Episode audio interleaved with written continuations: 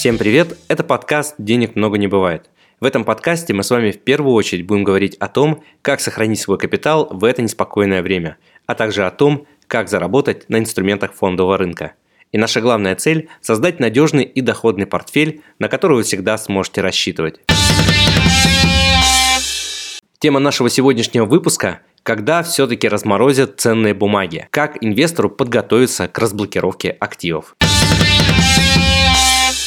Если так получилось, и вы оказались тем счастливчиком, которому не заблокировали активы в 2022 году, то супер, ваш уровень инвестирования практически бог. Такие инвесторы на самом деле есть. Э, если вы владели иностранными счетами брокерскими, то, скорее всего, ваши активы оставались нетронутыми, хотя, конечно, были, возможно, некоторые ограничения, связанные с европейскими банками, которые зачастую просили подтвердить, что вы не находитесь и не проживаете на территории РФ, иначе вы являетесь спонсором э, как бы этой военной операции, хотя, может быть, сами того и не хотите. Но, тем не менее, они просили предоставить подтверждение, что вы проживаете не на территории РФ, да, и не получаете еще желательно вообще там никаких доходов. Это еще были проблемы, связанные с переводами банковскими, как помните. Так вот, после начала военной операции часть ценных бумаг, которые владели российские брокеры, это все наши топ-5 брокеров, и ВТБ, и Сбер, и БКС, Атон, Финам, Открытие, их можно перечислять долго, там Воронежская палата, который, после которой будут переведены денежные средства из Альфа-банка, да, потом Россельхозбанк, который принимал частично эти бумаги. На самом деле все российские брокеры, они имеют следующую структуру. У каждого брокера есть свой внутри брокера, ну, как бы маленький депозитарий, можно так его обозначить. Брокер открывает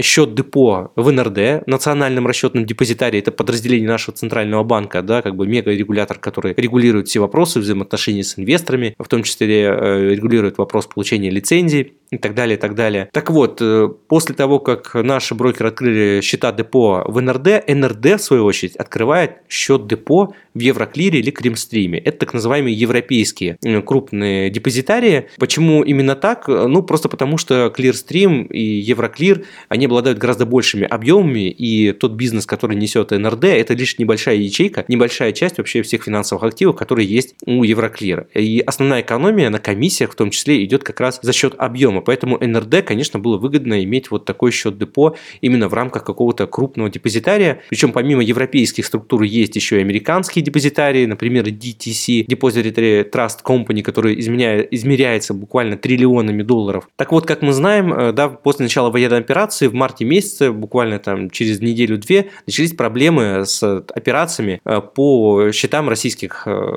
брокерских компаний. То есть инвесторы, несмотря на то, что бумаги вроде как числятся в НРД, но так как они замкнуты на иностранную инфраструктуру, по сути, мы все оказались в заложниках и не смогли проводить никакие операции. За исключением тех инвесторов, да, которые имели, как повторюсь, зарубежные инвестиционные счета. Там ограничения коснулись э, разве что непосредственно от самих брокеров и компаний, которые не захотели э, проводить сделки с российскими активами, которые находятся под санкциями. Ну, что я имею в виду? Например, если вы приобретали там облигации, еврооблигации Альфа-банка, который попал в список СДН, то есть такие достаточно жесткие санкции, да, с точки зрения ограничений и возможности вести бизнес, то, конечно, брокеры просто отказывались проводить такие операции, э, ссылаясь на то, что конечная инстанция, там, Евроклир или Clearstream или там DTC не хотят проводить операции с компаниями, которые находятся под санкциями. И эти депозитарии, в свою очередь, ссылались на то, что они не получили разъяснений от местных регуляторов. То есть, если речь идет про Евроклир, там, от Бельгии, да, от Минюста, или Люксембург, если это Евроклир, или вот Соединенные Штаты, если речь про DTC, что от регуляторов, от законодательной власти не получили никаких инструкции, а как же быть и что же делать вообще с этими бумагами, да, поскольку ограничения есть, санкции еще на тот момент не были введены, они потом позже появились. И уже после этого, как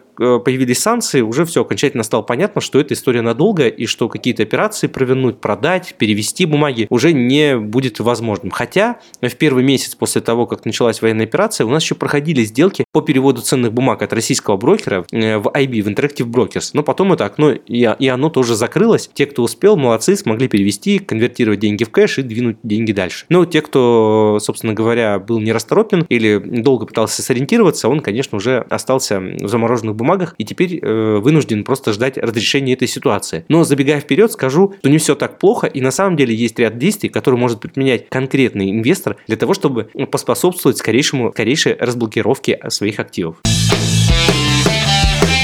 В конце 2022 года, в декабре месяце, Clearstream и Euroclear опубликовал на своих сайтах лицензии для НРД, которые позволяют, э, ну, немножко в разных коннотациях. Евроклир говорит о том, что можно будет э, продавать ценные бумаги с тем, чтобы завершить все отношения с НРД. То есть и, рас... и для этого депозитарию со стороны НРД придется раскрыть конечную базу пользователей, конечных бенефициаров, то есть кто конкретно продает, кому бумаги принадлежат. Главное, чтобы это были не санкционные компании, не санкционные физлица. И как вы понимаете, учитывая, что раньше не было необходимости в раскрытии конечных бенефициаров, сейчас вот просто взять на 5 миллионов человек, ввести эту детализацию за короткий промежуток времени очень сложно. Да, безусловно, профессионалы в этой отрасли работают, работают очень много для того, чтобы это ускорить, но поверьте мне, это титанические усилия. Это прямо реально нужно все переписать, разобраться, детализировать. А это же речь идет про ценные бумаги, которые изменяются в оценках, э, да, изменяются в количестве, начисляются купоны, э, происходят какие-то корпоративные действия. То есть это не статичная вещь, которая вот просто замерла, да, ты ее поделил на три части и все, сказал, что вот у тебя вот столько. Это каждый день информация меняется. То есть на самом деле, как решать этот вопрос до конца еще не, по, непонятно. Есть, конечно, первые шаги со стороны европейских э, там депозитариев о том, что ну давайте начнем двигаться, да, но этот путь, я вас уверяю, может быть еще очень-очень долгим. Хотя НРД говорит о том, что он вот в конце 2022 года э, намеревается уже часть активов разблокировать и провести по ним какие-то операции. Что ж, поживем увидим. Этот подкаст появится в начале следующего года, в 2023 году. Я очень надеюсь, что окажусь неправ и разблокировка активов действительно произойдет гораздо раньше. И что ж, тогда это просто будет интересная информация вам сравнить.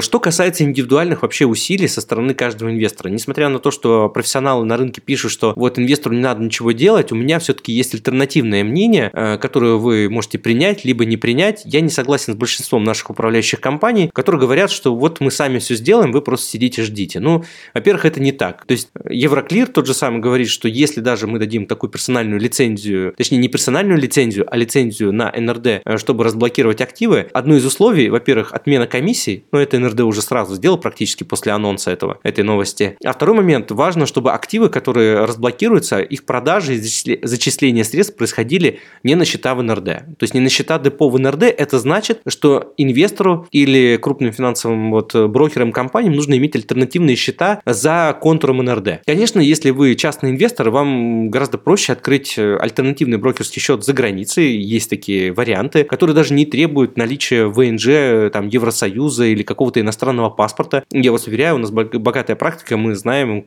что и как, где кто открывает, э, поэтому всегда сможем подсказать такие варианты, если в этом есть необходимость. Вы открываете счет, у вас появляются реквизиты счета депо за контуром российского НРД, и в случае, если у вас есть персональная лицензия, э, не общая лицензия на НРД, а именно персональная, то по большому счету вы можете теоретически продать эти активы и зачислить денежные средства э, вот на новые реквизиты за пределы НРД. Теперь вопрос в том, а как вообще получить именно персональную лицензию, а не вот такую общую? И вообще, есть ли в этом необходимость, если брокеры вроде как уже наладили какую-то тропинку, да, сейчас вот пытаются ее, так сказать, протоптать, чтобы всем было понятно, что действовать, и пока что ждут действий каких-то от НРД. Но НРД, в свою очередь, говорит, что не нужно оставлять попыток получения персональных лицензий. И вот почему. Я считаю, что получение общей лицензии на НРД – это вопрос реально очень может затянуться по той простой причине, как я уже сказал, больше 5 миллионов человек, 320 миллиардов рублей – это большие суммы, большие объемы, это много согласований, и нужно же убедить конечную инстанцию, там, Евроклир в том, что разблокировка происходит не по всем, а только по тем, кто не, не попадает под санкции, да, по тем компаниям, которые, опять же, под санкциями не находятся. И теперь давайте сравним, что это,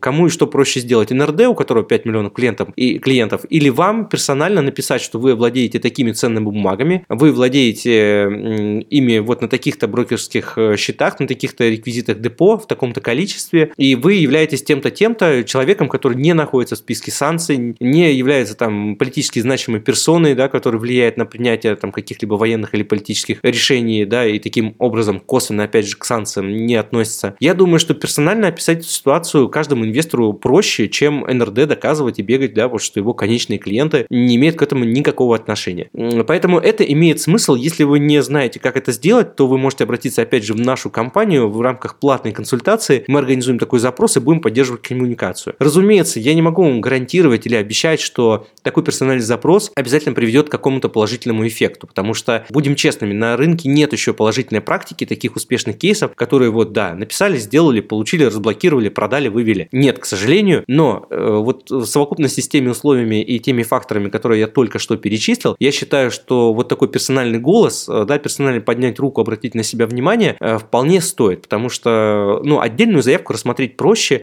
чем рассматривать там всем скопом 5 миллионов человек, ведь помимо того, что НРД должен раскрыть цепочку конечных бенефициаров в виде тех же самых российских брокеров, так еще и каждый брокер должен раскрыть конечную цепочку бенефициаров в рамках своей структуры, которая тоже может быть там, ну, какой-то сложной и непонятной, то есть, поверьте, у каждого профучастника на рынке есть какая-то своя цепочка взаимодействия, она не всегда такая прямая, очевидная, и это тоже будет влиять э, на временные рамки, да, в течение которого этот вопрос может решиться. Плюс, опять же, имейте в виду, то есть, если вы направили такой персональный запрос и, допустим, мы получили ответ, э, я очень надеюсь, что получим такой ответ от э, там Евроклира, который даст нам персональную такую лицензию, опять же, мы возвращаемся к вопросу наличия альтернативного брокерского счета, который имеет счета не в НРД, то есть никак не соприкасается. Об этом тоже можно стоит подумать заранее. Многие профучастники российские предлагают открытие счетов в Дубае. Мне не кажется, что это самый лучший вариант ни ввиду комиссии, ни ввиду того, что уж слишком популярная юрисдикция сейчас это у русских, да, и многие же понимают, что вы открываете там счета по каким причинам. И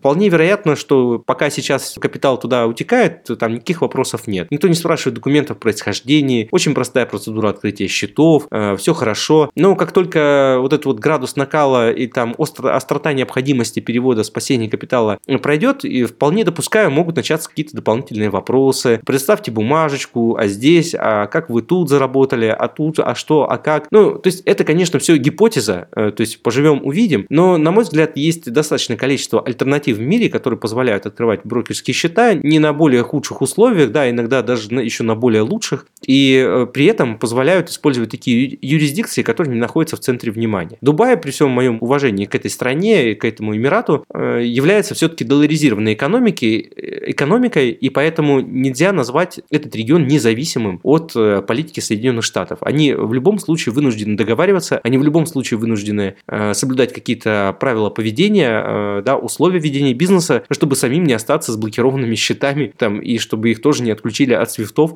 как это произошло там с нашей страной. Вот, поэтому э, подготовиться и открыть счет заранее брокерский, это тоже можно, и мы тоже можем с этим вам помочь. Что касается сроков составления такого обращения для получения персональной лицензии, то здесь все по большей части зависит от самого инвестора. Я вижу два ключевых документа, которые для этого нужны. Первый – это брокерский отчет с момента блокировки активов, ну, считайте там с 1 января 2022 года. А второй документ – это реквизиты хранения бумаг, то есть указание счета депо, номера э, счетов депо, э, ну, из брокерского отчета будет понятно, в каком количестве у вас текущий состав бумаг есть, с какого числа.